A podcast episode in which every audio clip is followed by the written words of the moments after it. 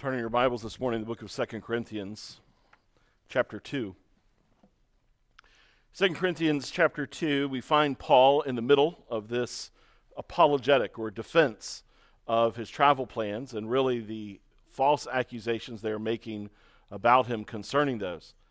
Uh, ultimately, accusing him of being wishy washy and a liar, um, untrustworthy which then extends to an, a sense of untrustworthiness over the gospel message itself. And so I see my Prezi isn't up there, but let's try a few things.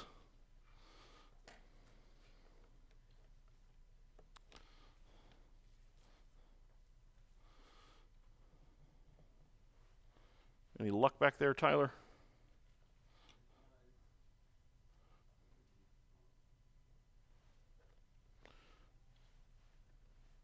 Hmm. Let's try time here. It's eating into my preaching time.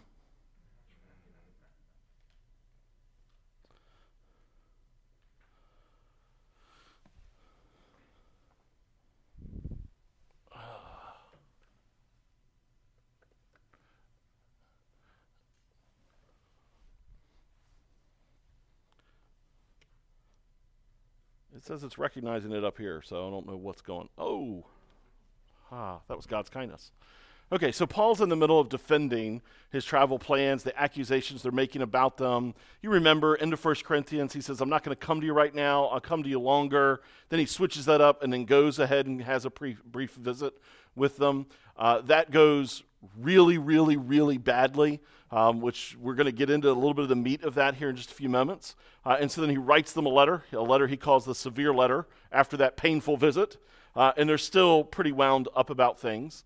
Titus is the one who carries that letter to the church in Corinth. And then Titus brings the response from the Corinthians back to Paul, and that's what precipitates Second Corinthians. And so now Paul is kind of getting in the mix of this conflict and what's going on there. And so in Second Corinthians chapter 2, uh, and really that answer for him runs from about halfway through chapter 1 all the way through the end of chapter 2, but we're taking it bit by bit. And so in the verses we're going to look at this morning, verses 5 through 11, he's specifically addressing his relational forgiveness, a seeking of reconciliation and restoration of the ringleader of this group uh, who has been opposed to him. He's going to deal with the false teachers that have infiltrated the church, and they're also riling people up. He calls them super apostles.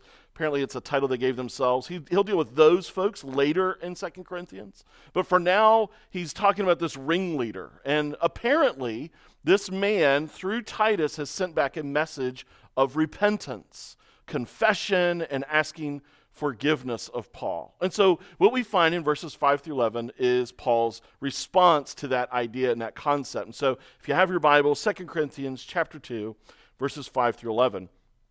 Now, if anyone has caused pain, he has caused it not to me, but in some measure, not to put it too severely, to all of you. For such a one, this punishment by the majority is enough. So you should rather turn to forgive and comfort him or he may be overwhelmed by excessive sorrow. So I beg you to reaffirm your love for him. For this is why I wrote, that I might test you and know whether you are obedient in everything. Anyone whom you forgive, I also forgive. Indeed, what I have forgiven, if I've forgiven anything, has been for your sake in the presence of Christ, so that we would not be outwitted by Satan, for we are not ignorant of his designs. Now, there's a lot packed in there, and it's fascinating. But I, I think for us this morning, what's going to be most helpful is for you to begin considering the conflicts in your own life, the way that you handle conflict relationally, the way you deal with other people when there's a problem. And ultimately, our takeaway this morning can be this shining the light of the gospel on the barriers and how we handle conflict will cut a path toward reconciliation. Now, let me start here moving to the south there's, there's been lots that, that has been new for me culturally. And one of the things that was new for me culturally was the love and fascination with college football. Now first of all i didn't grow up in a sports loving family per se uh, but up north the, everybody loves professional sports far more. But college reigns supreme as you guys know reigns supreme down here. And, and it wasn't long after i arrived in columbia south carolina that people were already asking me which team was i going to root for And, and they really only meant one of two teams, right? They, they didn't care that I was a Yankees fan. They just think that's gross and reveals that I have a lack of discernment. Um, they didn't care that I love the Baltimore Ravens because that's where I grew up at. They wanted to know was I going to root for Clemson or was I going to root for the University of South Carolina, the Gamecocks? And, and, and now, can I just be honest with you? I really didn't care. But like they cared a lot. And that was kind of shocking to me. That's a cultural shift. Now, if all you've done is lived in the South, that, that may be news to you. But like lots of areas of the country, it's not as big of a deal. I'm not knocking it. It's just a cultural difference. And so, as the fall would roll around, I became aware of something known as rivalry weekend, right?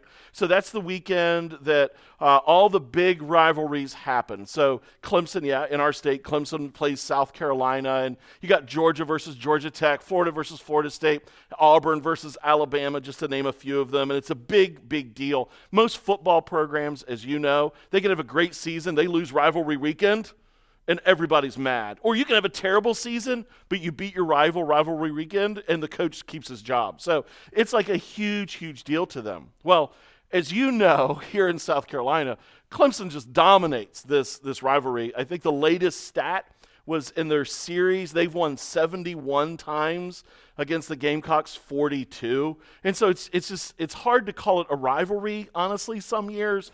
Uh, I, you know, some years, unfortunately, it, it looks like a professional team playing a high school team. It's, it, it's been rough. But there was a stretch shortly after I got here for about five years in a row, I think 2009 to 2013, the Gamecocks won every year. And it was kind of funny. Like, like it was fun around town. People are excited. You know, it's it's like David beats Goliath kind of thinking, and we finally have it together. And and it was a big deal. I had to get used to the fact that coming to church on Sunday after Saturday, if people's teams lost, like like it was actually like you had to deal with people's depression over this. Like they just so identified with whatever their team was. I'm not knocking it. Root for your team, have fun. I don't, I don't really care. I think it can be a gift from God to enjoy sporting competition. I don't, I don't think you're more righteous or evil who, who you root for. Some might, but, but I certainly don't think that way. But you know, sometimes we can take those kind of rivalries and identification too far. We, we can make it individualized to our heart. It can, it can, it can become idolatrous even. Nothing stood out to me more than that than four years ago with my son in D.C. I took Ian on his 10th birthday trip. We're walking around D.C. and enjoying our time, and we're hitting Smithsonian's, and we visited the Naval Academy and Fort McHenry up outside of Baltimore, and, uh, and, and we were just having a blast. We, we hit all the major monuments and memorials, and I, I think my favorite are now the new Korean War Memorial, and it's just a beautiful structure, and President Roosevelt's memorial. But we were walking down the Lincoln Memorial steps. I, I just had been standing with my son uh, on the top of the Lincoln Memorial, and I was just talking about the impact of that place and that moment in nation's history. And my son was wearing a USC shirt. Um, why? Because it was on sale at Goodwill. Okay, so like, just get, you know, like if you're struggling, get over it. It's okay. And I kid you not, I hear some guy start screaming, "Go Clemson!" And I'm like, surely not. And I look, and I mean, this guy's got to be like 50 yards away, wearing blaze orange, right? Like in purple. He's screaming at my 10 year old son, 450 miles away from South Carolina. And I look at him and I'm like, I'm processing, right? So, first of all, I'm like laughing because I'm like, this dude he doesn't have issues, he's got full subscriptions going on. Because you got a problem if you got to scream at a little kid about your team, right? Like, be excited. I don't care. Have fun. But do you think we ever take conflicts and make them our identity? We make it who we are. Maybe even in a relational context in your family there becomes a fight, and it becomes whose side are you on? You have church conflict. Whose team do you support? And it very quickly and easily can become us versus them. And when our conflicts and I say our because this is so easy for my own heart, when our conflicts become our identity, I just want you to know it is profoundly difficult to ever have restoration and reconciliation. It becomes who you are. Suddenly, to lay down the conflict, the arms that you're using to fight one another, the weapons of your warfare, and confess or repent or not think evil of others becomes like climbing Mount Everest. It becomes like not just running a marathon, but running it through molasses. It's a moment that the Bible would advocate for peacemakers to come in, objective outsiders to speak truth to both parties. But let's be honest, most of us are too proud to admit when our marriage or our parenting or our neighboring or our churching needs somebody else to help us. Because in our pride, we think we can resolve it. And ultimately, typically in our pride, we think the problem is them.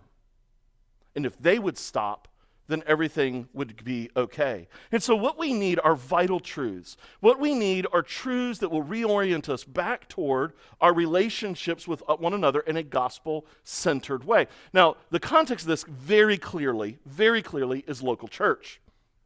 This is Paul trying to reconcile a church to himself, him toward an individual, but there's a kind of a hidden message in here. This is a crafty way for Paul to do this because the whole church, in some measure, is opposed to him.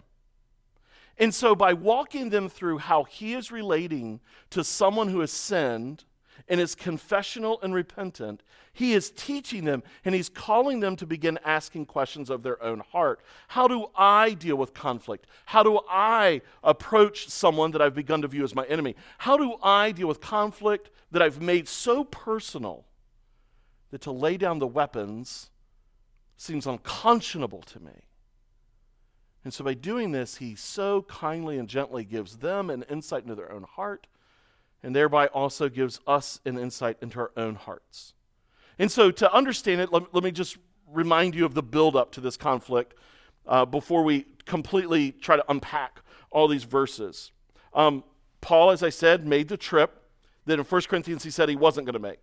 But he changed his mind. He sent that letter of 1 Corinthians and he said, You know what? I think I probably should go. He goes, and when he arrives, he has to deal with lots that's going on there. But one of the things he's had to deal with is in 1 Corinthians 5, he had to write to them about a very specific person. This man was having an illicit affair with his stepmother. Now, that's not an art, that doesn't happen in our day. It didn't happen in their day. They thought it was gross, weird, wicked. Even the pagans didn't do this. Um, some commentators even believe it was actually codified, so it was against the law what this man was doing. So this man is a member of the Corinthian church, and he's involved in this just really debauched relationship. Everybody knows about it, the whole church knows about it, and the church isn't doing anything about it. And so Paul wrote 1 Corinthians and he said, You need to discipline this man out of the church right now. That's 1 Corinthians 5. Get him out of your church. Now, there's every indication, both from the clues of 1 Corinthians and clues in 2 Corinthians, that this guy was also a part of a smaller group in the church in Corinth who were very wealthy. And in Paul's day, not very different from our day, the ones with the money are the ones who have the power. So this man held power, he had influence, he has wealth. Um, there may even be some of his own servants and slaves that are also members of the church. How are they going to stand up to their master and vote him out of the church? How, how we even do this? So this man has influence, he has power, he's part of this, this, this rich guy's club, I don't know what else to call it. Um, and then he's also doing this wicked thing. So Paul writes 1 Corinthians and says, discipline this guy of your church. And this is the first time he's told them, deal with immorality in your church. There was more of Corinth in the church than the church was in Corinth at this point. Writes 1 Corinthians, when he gets there on this visit that becomes a painful visit, they haven't dealt with this guy yet. And not only have they not dealt with this guy, at some point in this visit, this man begins to vocally and publicly oppose Paul and his authority. Apparently, whether it was in a service or whether this guy starts having people to his home or whether he's going to visiting others, he is now undermining and undercutting Paul's authority. he is appealing to his friends and others in the church that, to support him, and that Paul is overreaching. And Paul, remember, Paul lied. Uh, hello, the letter shows up, says, I'm not coming. Next week, here's Paul. You can't trust him. How do you trust him when he says to discipline me out of the church? You can't depend on him. He's not trustworthy. And this guy begins to rile up the church against Paul, the apostle, and his authority. All kinds of accusations begin to be leveled at Paul. It's just, uh, how do you even handle this? I, have I've had lots of experiences traveling around. I've, I've got some in laws that they're always asking me, What's the latest fun story for you, Steve? Because weird things happen to Steve Johns. One time I was traveling, I was preaching at a church in Wisconsin on a Sunday night. Uh, and I got about three minutes into the sermon, and this lady stands up in the church service and starts screaming at me Get to the text! And I'm like, okay? Like, and I didn't, like, it's one of those moments like you don't even know what to do, right? I'm just looking at her. It's a huge auditorium. This church had been through multiple church splits. I mean, this church probably say, sat th- three to 400 easily. Uh, old school, um, I think former Lutheran church, beautiful interior, wood pews, and there's like 30 people there.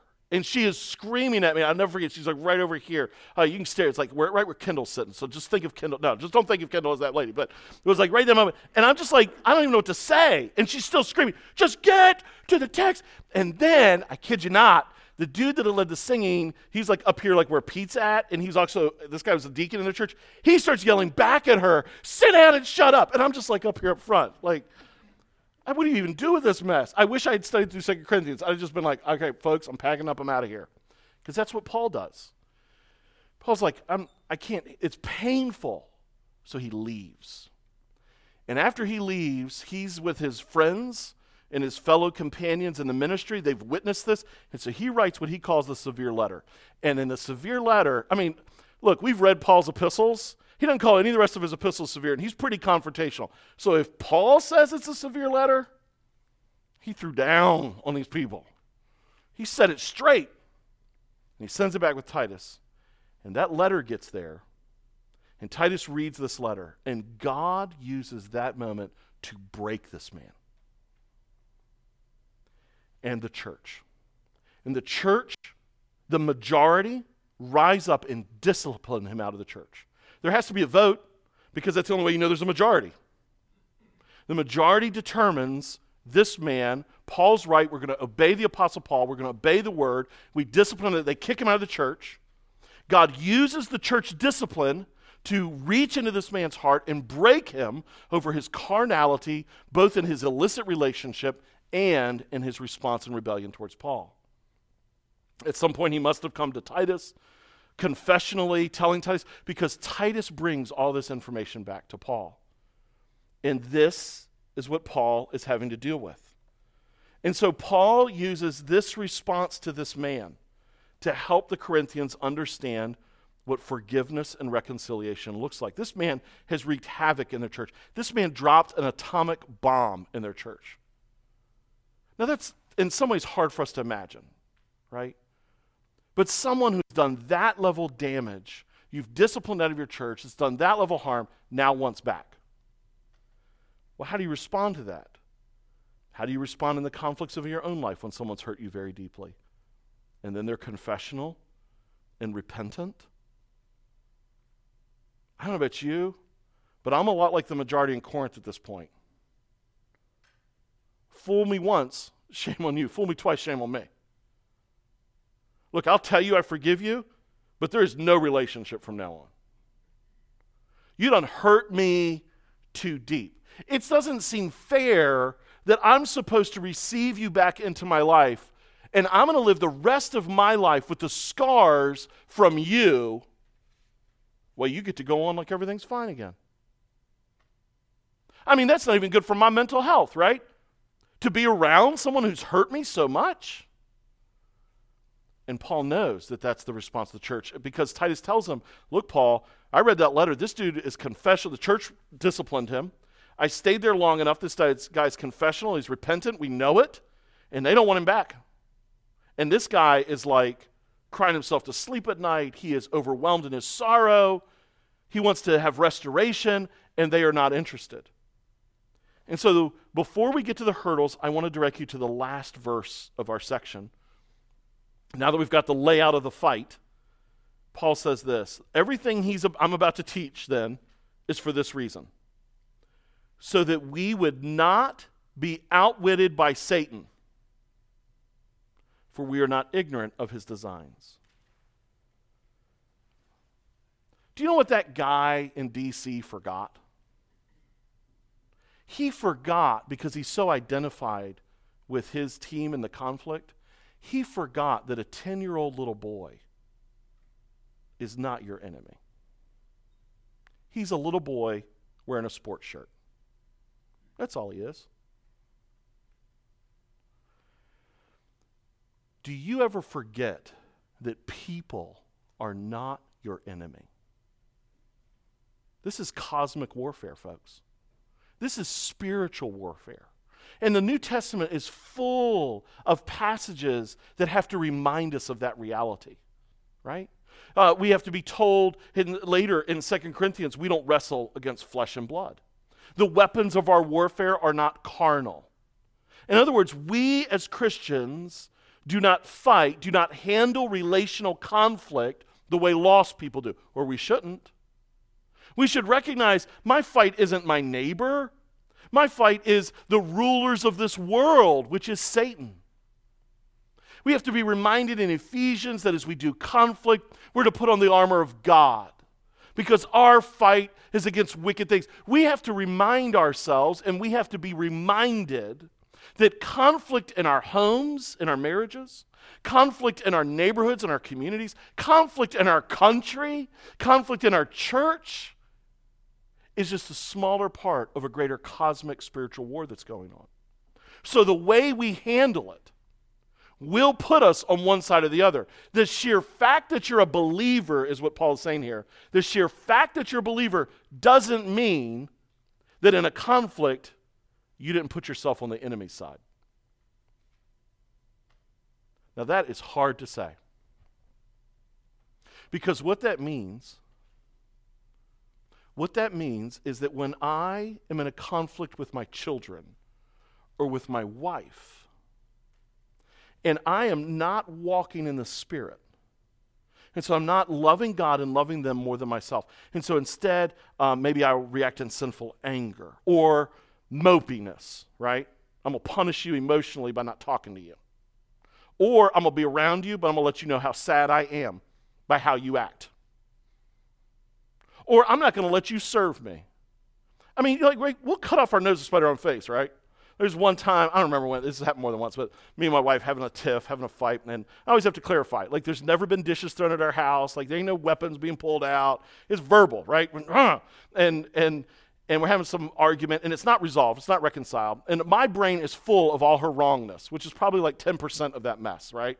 But, but in my scales, it's really more 90 10 the other way, right? And if she would just humble herself and repent, we'd be all right. But we're having this conflict. It's not reconciled yet. I'm not leading well, clearly. And like it's dinner, and she'd be like, "Oh, would you like a piece of dessert?" I'm like, "No, I want no dessert. I do want dessert. I just don't want her getting me dessert."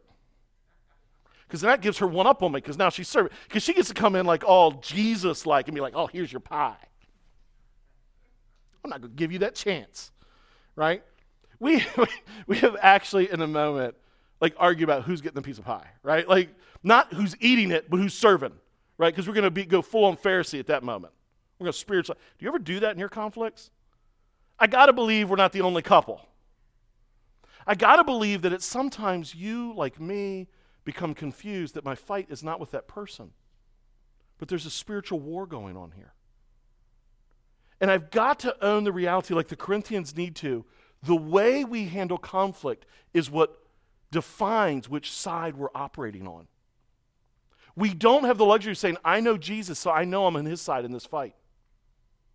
Unfortunately, as you and I handle conflict, even as Christians, we can do it in such a way that makes us outwitted by Satan, that means outsmarted, and ignorant or naive is the word there, clueless to the way he works. Satan wants conflict, and he wants believers to not reconcile the conflict.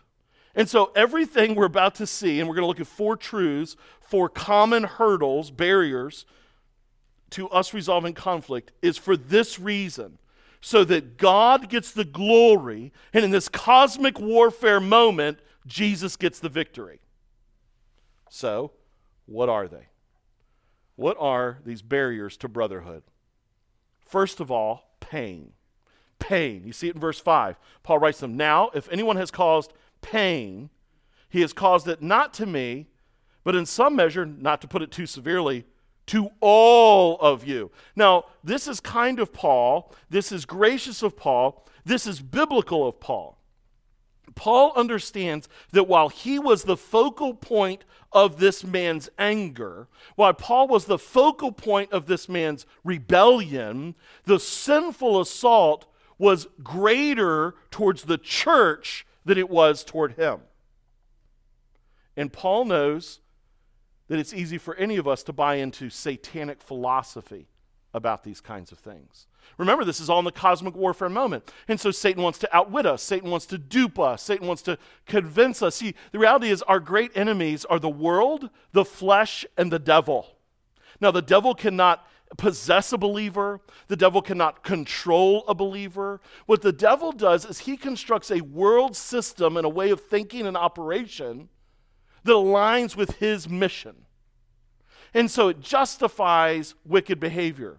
And so when we've been hurt, one of satanic philosophy is that time heals wounds. No, it doesn't. Wounds, true pain, is too deep for time to fix it alone. It needs some gospel medicine. Um, thinking time will heal wounds is a little bit like someone having a deep gash in their side from a mugger who stabbed them with a knife and thinking giving them two Tylenol is going to heal that mess. They need some reconstructive surgery, they, they need some stitches in there, they need some pain medicine, and they need some time to heal and probably some rehab afterwards. It's a satanic philosophy when you and I believe in the conflicts in our lives, church, home, community, marriage, parenting, I don't care, thinking, let me just give it time. That's going to fix that. No, it doesn't. No, it doesn't. Thinking that speaking truth is not loving. Going to someone when they've wounded you or hurt you, or going to someone to confront them over their sin against others somehow means you don't love them. That's satanic philosophy. We know that because in Ephesians 4, in a wonderful chapter about personal sanctification and the way the church operates, he pastors and the way the congregation helps disciple one another and the way you personally grow. Do you know how that chapter starts? Fight for unity. He knows it's cosmic warfare. And so he knows that we need to speak the truth and love it. But Satan says, No, you've been hurt someone's hurting you, then don't do that. Having a heart ready to forgive makes you weak. We need to have a disposition, a bent that you're ready to forgive. But, but the world and Satan says, no, that makes you weak, a weak person. Needing to repent means you're being judgmental. God says we're to forgive others as God, for Christ's sake, has forgiven us. Listen now, repentance is a crucial component of confession and reconciliation. And there is such a thing as fruits of repentance. We'll study that when we get to 2 Corinthians 7. Because Paul tells the church, I can tell you're repentant, and here's how I can tell you're repentant. But the world says that's just being judgmental. I said I was sorry. This is like a, a picture of the extremes, right? A guy comes home every single day and he's a loser. He is wicked, he is carnal, he's a loser. He comes home every day, he yells at his wife, Why isn't my food on the table? And he backhands her if he doesn't get the meal he wants. One day he sits in church and he's like, Oh, I shouldn't do that.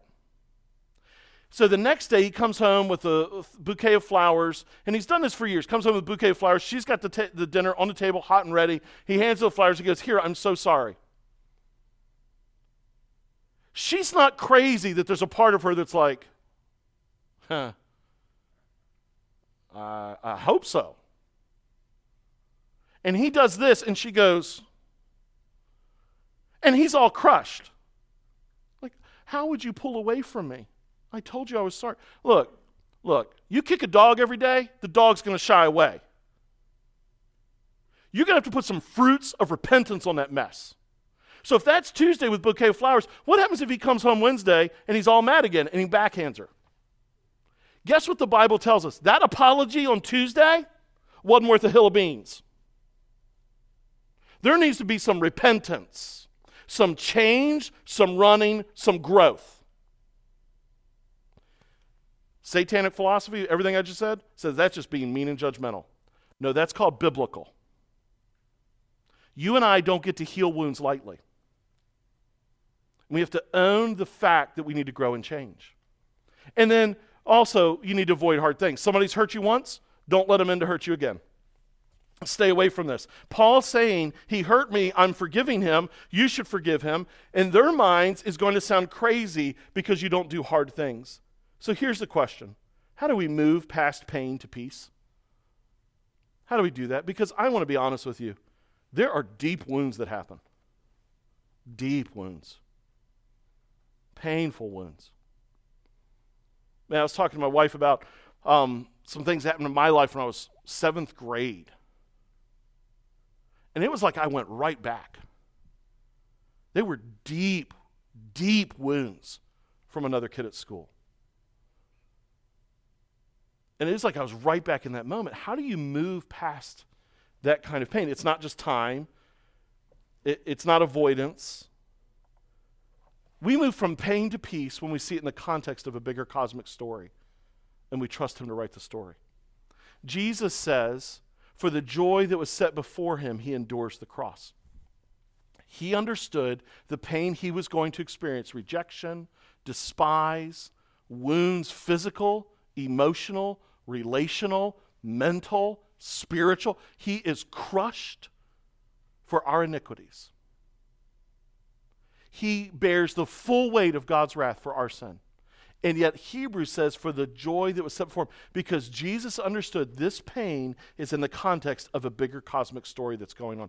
Joseph, Joseph goes, and when his brothers come finally to him from Egypt, and, and they sold him into slavery, and they abused him, they wanted to murder him when they come now needing food and they don't even know who he is yet, and he's overcome with emotion and he's, he's in anguish, and he goes into his private chamber and he is ugly cry, weeping over what's happening. His brothers are terrified of him. He's able to look at them and he says, Don't be afraid of me. You meant it for evil, God meant it for good. We are only able to move past pain to peace when we can understand and cast the depth of our sorrow in a greater story for His glory. It's the only way. I'm here to tell you there are some pains that will be with you until you die. I don't like telling you that, but it's important I tell you that so that you don't feel like you are some Class B subpar Christian, that you still carry hurts. And like somehow you're going to arrive at some level where it doesn't hurt anymore. The Bible doesn't tell us that. He gives us a day when He'll wipe away every tear. That day is not today, it's an eternity. But we are able to achieve reconciliation with others. We are able to, to receive confessional repentance. We are able to confessionally repent ourselves. When we understand this warfare moment is in a bigger picture, we, we know that God tracks our sorrows, He doesn't ignore them. God meets us in the deep valleys, Psalm 23 tells us, and actually walks with us in the midst of that pain. God will judge them rightly when we never could. We have warped lenses, and it's hard for us to make righteous judgment. And we want to pray imprecatory prayers. Sometimes we're so immature, we want to pray God's judgment on the dude that cut us off on the street or the, the guy that cuts us off in line at Walmart. Like, we know we're weak people, so when somebody really hurts us, we have to trust God in the greater cosmic story of spiritual warfare to deal with that person who's doing this. God is with you right there in your painful moment, in your deep emotional hurt. And He is on mission to show that He is better than self preservation. You see, you and I are afraid of pain. We're afraid of going back into a relational conversation where we've been deeply hurt by people. And God wants us to know that He can go with us into that valley to face what feels like a giant. Because it is part of the story that He's writing for our lives and for His glory. His hand holds ours. His comfort is for our confusion, His care for our hurts, His strength for our weakness. In the midst of our pain, we have to remind ourselves He is on mission with this and will reveal it fully one day. We move from pain to peace when we see it in the context of a greater story. Paul understands that, and later in 2 Corinthians, he talks about our sufferings and our sorrows working for us an eternal weight of glory that doesn't even compare to the pain we're experiencing. It's not just pain that's a hurdle. Maybe pain's a hurdle in your relationship. I know it is in mine at times. But secondarily, the way they understand church discipline is a problem. They don't understand the full context of it. Uh, he says it this way For such a one, this punishment by the majority is enough. So you should rather turn to forgive and comfort him. Or he may be overwhelmed by excessive sorrow. See, there's every hint here that this matches what Jesus says in Matthew 18. If a man repents, then you receive him back. Or, or 1 Corinthians, 2 Corinthians 7, they've repented, so now we can be restored. Or, or Ephesians, you forgive as God for Christ has forgiven others because they're repentant. And so, and so there's every indication here this man's sorrow matches James 4, kind of sorrow over sin. And he's telling them the discipline worked. So, so stop with the discipline and receive him back. Discipline is never fun, but it's always an outworking, or should be biblically, of right discipleship. Hebrews 12, God says he disciplines us as children, every one of us. You haven't ever been disciplined by God, you don't know him. It's that cut and dry. So don't ever be ashamed of having conversations with other believers where you have to confess and admit, uh, and you're just being open and transparent. Man, I need you to pray for me. God is disciplining me right now. He is bringing some things into my life to make me more like Jesus, and it is all kinds of uncomfortable. It's as uncomfortable as like when I start my new exercise regimen in January, right? I got sores, muscles where I never knew I was supposed to be sore. God is working me over. He disciplines all of his children. And so, right church discipline is an outworking of what God wants to do in the life of the church and the lives of people. They don't understand this, though. Discipline is hard for everybody. When the majority disciplines this man, there is some kind of a vote.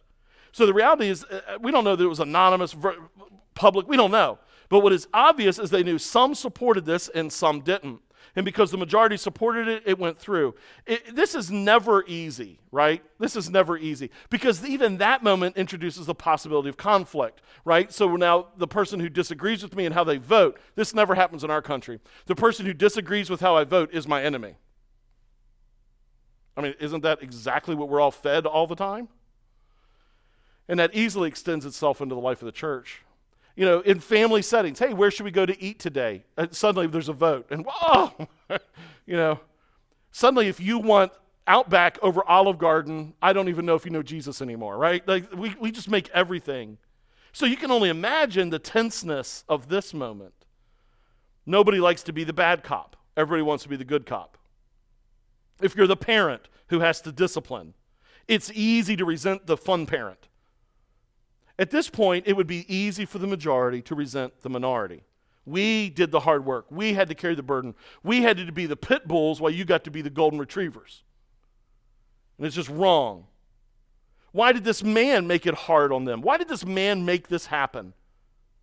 Why did this man force them to deal with them that way? Why didn't he just repent, uh, get out of this illicit affair, and ask forgiveness of the church for how he dealt with Paul? Why didn't he repent sooner? You know, it's interesting, some modern commentaries, more modern ones, and one ancient one, Tertullian, were convinced this man here couldn't be the man from 1 Corinthians 5. This is why, interesting enough, this is why. Because his sin was so grave from 1 Corinthians 5, there's no way Paul could have been advocating for restoration. You know what that reveals? They don't understand discipline. Discipline is not about the depth or how bad the sin is, it's about being unrepentant over the sin. So when you are repentant, there is no sin that cannot experience the full grace of restoration. The point of discipline is to rescue the gospel and restore the believer. It rescues the gospel because what we can't have is people running around saying, I belong to First Church of Corinth, and yeah, I'm in this illicit affair with my stepmother, but I still know and love Jesus. That destroys the gospel because the gospel calls you to take up your cross and follow Christ. The gospel calls you to deny yourself and follow Him. The gospel calls you to turn from your sin and follow Jesus. The gospel doesn't call you to perfection. That ain't going to happen here. What it does call you to is as sins happen in your life, you repent from them and you turn from them. And so it destroys the gospel to have someone who says, I know and follow Jesus, but I live in this unrepentant sin pattern. So it rescues the gospel. It also restores the believer because if they really know Christ, the pressure of a church saying, we can't have confidence that you're a believer, should awaken their senses. And that's what it's done for this man. But the church in Corinth doesn't understand them that when this happens and this man is confessionally repentant, that they can now receive him back. Why? Because in some ways they believe lots of satanic philosophies. Uh, discipline is harsh and unloving. I had someone tell me one time, you should never discipline someone out of a church, ever, because you would never kick anyone out of your family.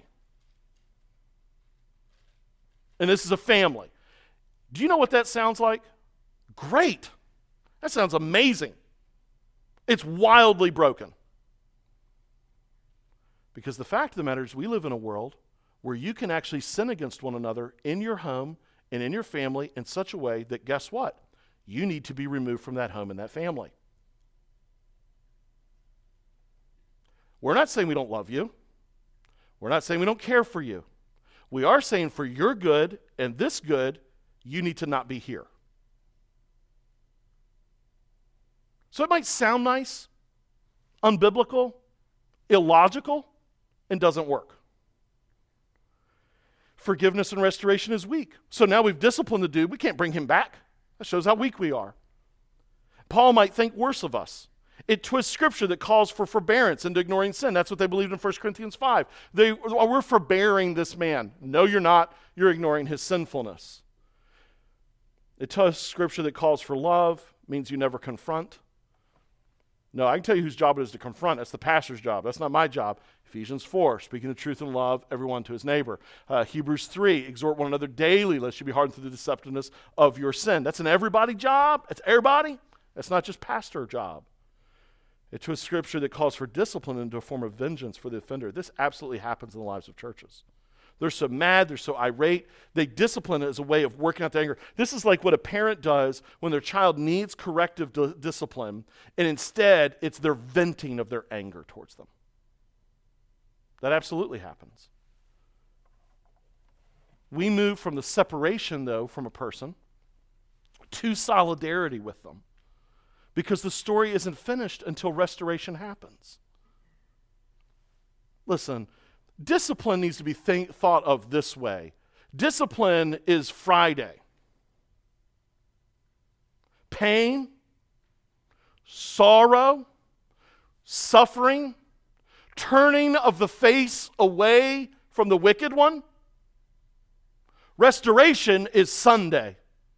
Resurrection, new life light piercing the darkness, the veil torn in two. Now it's rended. We have access. Sunday, we have community. You need to think that discipline isn't done until restoration has occurred. Relational conflict isn't finished until reconciliation has arrived. Two more comfort. Comfort. They don't want to give comfort. They don't want to provide comfort to this man. You see it in verse 7. He says, So you should rather turn to forgive and comfort him. It's, it's uh, uh, a form of the word parakaleo. It's the same word that's used to identify the Holy Spirit, the comforter, the come beside one. To, to comfort is to walk with them in such a way that's arm around them, uh, loving them. So there's this physical proximity with them. I care for you, and I'm also talking to you as we're going. This is going to be okay. I'm with you. Think of the last funeral you were at, and someone, a family member, is grieving and they put their arm around them and they walk with them. That's what this looks like. Well, that's really hard to do with someone that just stabbed you,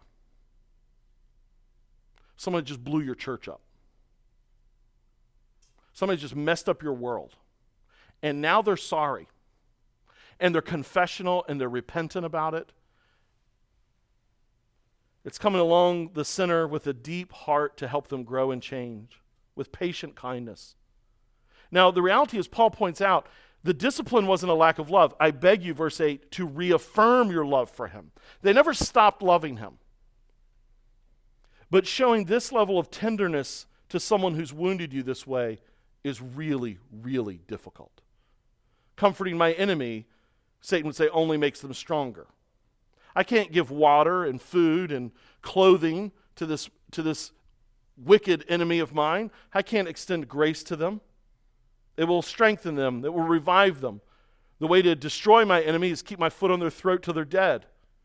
Comforting the sinner will only encourage them to sin more. They need to know how deeply they hurt me, and so if I give them comfort in the sorrow of their sin, then they're just going to go back to hurting me more. If I comfort the perpetrator, then I'm abandoning the victim. The reality is, in any conflict, or certainly in any, any, any kind of power abusive situation, your first, second, and third kindness needs to be the victim.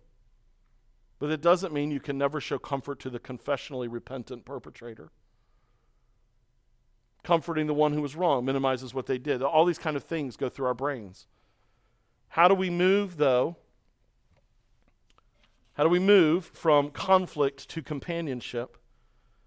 We approach the repentant with grace, is what it should say. We approach them with grace because we know what it's like to be laying broken by the road needing rescue. We comfort because we've been comforted.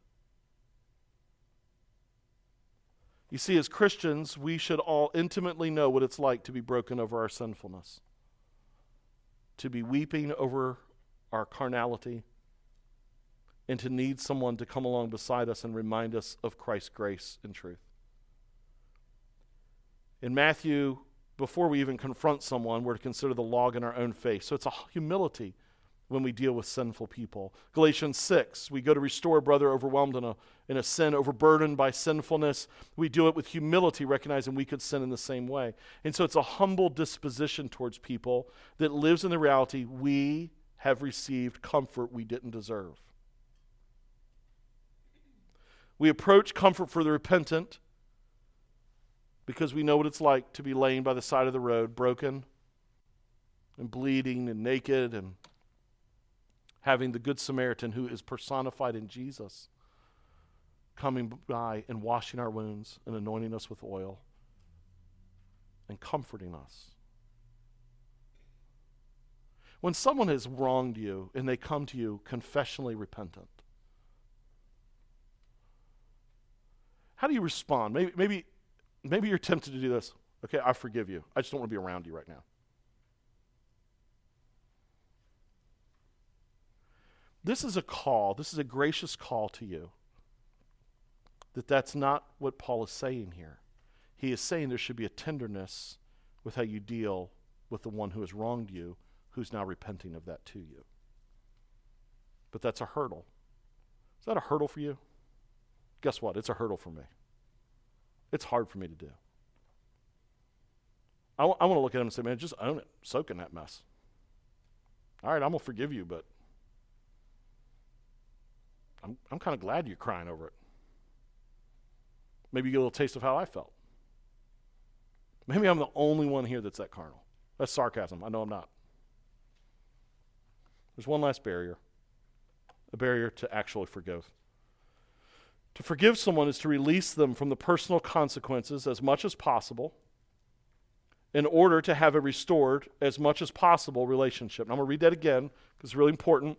Releasing the offender from personal consequences as much as possible in order to have a restored, as much as possible relationship. I give those caveats, that, that phrase, as much as possible, because in the vast majority of circumstances, it is the case that forgiveness and full reconciliation are married to each other. You can't have forgiveness without being reconciled to a person. However, there can be sins, and I'm talking here of sins that we would broadly call abuse or exercises of twisted power that will always result in a limit to how safely you can be around the one who has sinned against you and full reconciliation may not be able to happen till you get to glory. That can happen. That does happen. It exists. I want you to know it's rare. It's rare. And so we have to we have to give these caveats, but we have to think in a discerning way. Forgiveness from Paul and advocated by Paul gives us an insight into how difficult it is to pursue unity in the life of the church. Forgiveness is the laying aside of our right to punish this offender. There's all kinds of satanic philosophy. Forgiveness isn't really possible. We all carry deep wounds and wish harm on our enemies. Like the reality is, all of us have been there at some point. Some of you may be there right now this morning. If I forgive them, they're just going to hurt me again anyway. Forgiveness is somehow separate from love or restoration. In other words, I can mentally or verbally forgive them, but not love them or be restored to them. That's, that's satanic thinking. That's not true. Forgiveness in the Bible, like put it this way Do you want God to forgive you and yet also say, Yeah, but I don't really want a relationship with you at all? I forgive you, but I don't want you in heaven with me.